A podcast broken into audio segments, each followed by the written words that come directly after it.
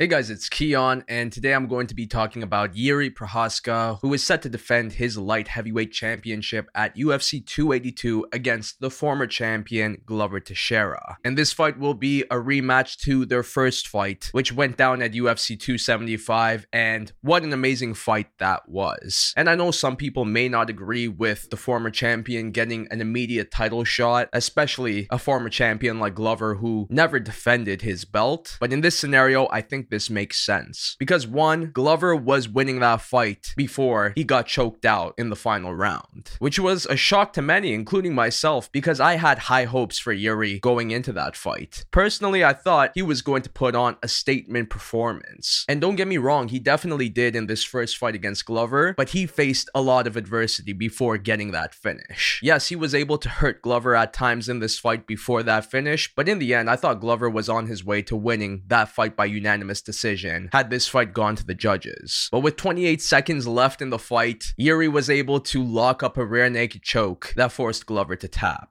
And as impressive as it was to see Jiri take all this damage and still come out with the victory, I also have to give credit to Glover because at the age of 42, he really showed that he could still hang with some of the best fighters in the world. And I think that was another reason as to why I really overlooked him going into that fight. Yes, he was the champion, but he was older and he was going up against a young and hungry Jiri Prochazka. So on paper, this looked horrible for Glover. But like I said, he proved many, including myself, wrong big time. And that's why I 100% agree with this rematch. Even Jiri himself called for this rematch, said that he wasn't impressed with his performance in this fight, and he wanted to make it right in the rematch. When I saw that video of him proclaiming that, I was like, damn, Jiri is the real deal. Because after a fight like that, most fighters would want to move on and defend their belt against someone else. But Jiri wants to get right back in there with Glover. And he wants to do it while Glover is still relatively fresh. Because had this immediate rematch not happened, I don't think Glover would have been able to get another shot at the title again. There would have been the potential of him fighting another up and comer, someone like Magomed Ankalaev or Aleksandar Rakic. And although Glover looked great in that title fight against Jiri, I didn't really like his chances moving forward had he not got an immediate title shot. Because one, he's getting older, and two, that fight with Jiri was a war, and he too took a lot of damage in that fight. So that's what I mean, that Glover is still relatively fresh going into this rematch. And that's why I respect Jiri for taking this fight as his first title defense as the champion. And I'm very excited for it because, like I said, that first fight was an instant classic. So I have no issues with the two fighting again right away. And that's why I wanted to make this video because with this fight being Jiri's first title defense, it has me questioning will he be able to get past Glover for a second time? And if he does, how far do I see him going afterwards? Now, first, let's talk about this second fight with Glover. How do I think it will play out? And personally, I could see it not playing out like the first one at all. I could see Jiri doing a much better job this time around and putting on more of a statement compared to before. Because, yes, although Glover is still as tough as they get and is still very skilled, the guy is in his 40s and will be 43 by the time they fight in December. And that first fight with Jiri was one of those fights that could change Glover as a fighter. He got hit a lot and there was times before the finish where it looked like he was going to get knocked out. But he toughed it out and still made it a fight for Jiri, which was very impressive. But after going through all of that, I'm not sure if he'll be able to do it for a second time. Jiri, on the other hand, yes, he took a lot of damage in this fight as well, and maybe the same narrative can be said about him. Maybe he's not the same fighter like he was before because of all the damage he took in this first fight with Glover. But personally, I think Jiri is in a better spot after a fight like that because one, he's only 30 years old, and two, he's used to this. He's been in fights like this before where he took a lot of damage or was losing a fight before coming back and winning. So basically, what I'm saying is that I think Jiri is more in his prime right now compared to Glover going into the second fight. I thought Glover was in his prime going into their first one. And then after it was over, I was like, damn, Glover is still a top level fighter. But after that war, that may change. And in a way, it's kind of good for Jiri to take this fight now because it will show his growth as a fighter. I think the prime goal for him now is to put on a better performance than before because although he won, it was not as impressive as many anticipated. And I feel like Jiri is truthful to himself about that as well, which is why I respect him so much, not only only as a champion, but as a fighter in general. And with him calling out Glover like this in an immediate rematch tells me that he is very hungry as the champion. He wants to let everyone know how good he truly is. Because yes, he could do this against other light heavyweights, but he doesn't want people saying down the line that he was close to losing that fight against Glover before he got lucky. Because personally, I don't think that rear naked choke was lucky. I thought he capitalized on the opening when it came to him, which takes a lot of skill, especially when you're as tired as those two fighters were by the end of the fifth. But similar to Leon Edwards' finish against Kamaru Usman, many see that last minute finish as lucky, which I totally understand, especially when those fighters were losing the fight before they won it. But for Jiri, he doesn't want that narrative to be painted at all. He's not happy with that. And to me, that's what makes him the true warrior that he portrays himself as. And now going into this rematch against Glover, I think he has the upper hand, more of the momentum compared to going into that fight against Glover because for Glover, he was the champion. He was sitting on top and feeling good. And I could understand why we saw the best version of Glover that night. But even that best version of Glover was sadly not enough. And that could be very demoralizing for a fighter. So I wouldn't be surprised if going into the second fight, he's not as motivated compared to before, especially at this age and with all the damage he not only accumulated in that first fight with Jiri, but in all the fights in his career. So personally, I see Jiri not only winning this rematch, but doing it in more dominant fashion compared to before. Sure, I could see Glover giving him some troubles here and there, but I think overall, Jiri is not only a very skilled fighter, but also a very smart one. And I believe he recognized the mistakes that he made in the first fight and is going to fix them and be an even better fighter in this rematch, which is a very scary thing because, like I said, the guy's only 30 years old, which is relatively young in the 205 pound division. And the second reason why I agree with this immediate rematch with Glover is because who else is there for Jiri to fight at this moment? There were talks about a fight with the former champion Jan Blachowicz after Jan defeated Aleksandar Rakic, but that fight ended unceremoniously as Aleksandar got injured. And now that it was announced that Jan will be fighting Magomed Ankalaev on the same card at UFC 282, I believe that was the right move because as much as I would like to see Jan fight for the title again, I think he needs at least one more win before he gets to that. And if he defeats Magomed Ankalaev, that would be huge. And in my opinion, he would deserve to fight for the title after that. The same could be said about Magomed Ankalaev, who is on a very nice win streak coming off an impressive win over Anthony Smith. And then if he defeats Jan Blachowicz at UFC 282, that will be 10 in a row for him. And if he beats Jan in impressive fashion like he did against Anthony Smith, then not only do I believe he 100% deserves to fight for the title afterwards, but the hype for a fight between him and Jiri will be even bigger than before. Because that title fight between him and Jiri will be two young light heavyweights on very impressive win streaks and in the prime of their careers. And in my opinion, for Jiri, that will be a very tough fight for him. Which brings me back to my question how long do I think Jiri Prochazka will be the UFC champion for? I wouldn't be surprised if it's not too long, especially if he hasn't improved